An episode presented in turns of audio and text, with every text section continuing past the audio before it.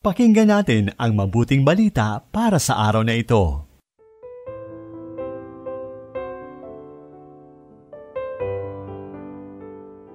Mapayapang araw ng Merkules, mga ginigiliw kong taga-subaybay ng programang ito.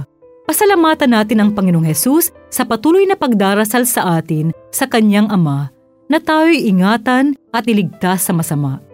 Ito po ay Sister Lines ng Daughters of St. Paul. Hilingin natin ang paggabay ng banal na spirito upang maunawaan natin ang mensahe ng mabuting balita ayon kay San Juan, Kabanata 17, talata 11 hanggang 11.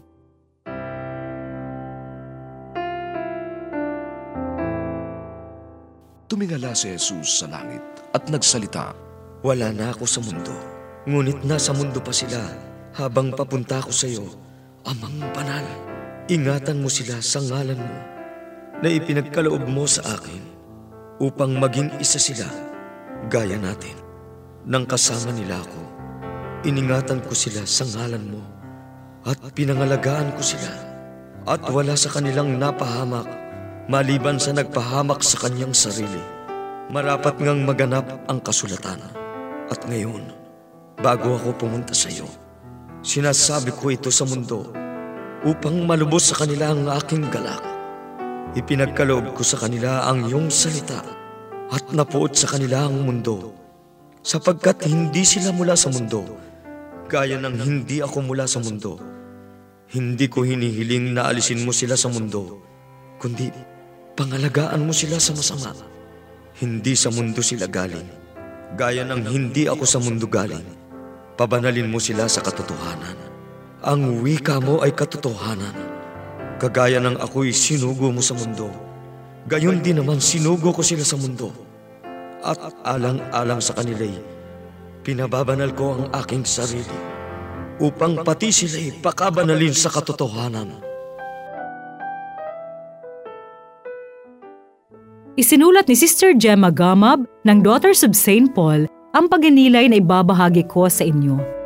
Ang ibanghelyong narinig natin ay bahagi ng huling panalangin ni Jesus para sa kanyang mga alagad at sa ating lahat upang ipahayag ang katotohanan. Isang panalangin na puno ng pagmamahal at pananampalataya.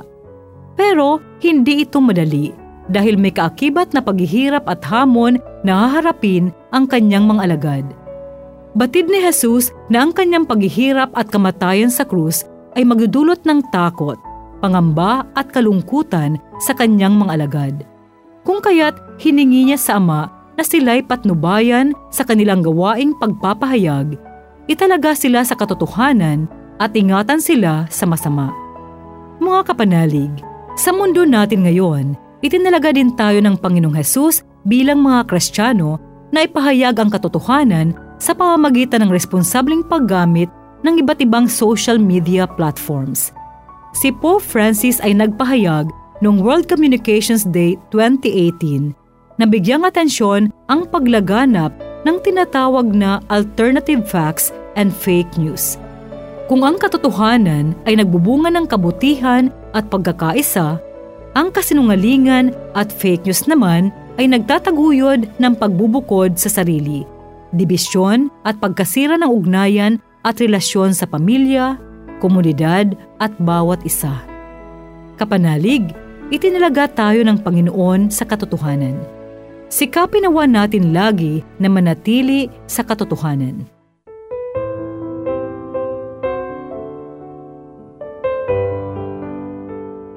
Inyong napakinggan ang mabuting balita para sa araw na ito. Hatid sa inyo ng Pauline's Radio.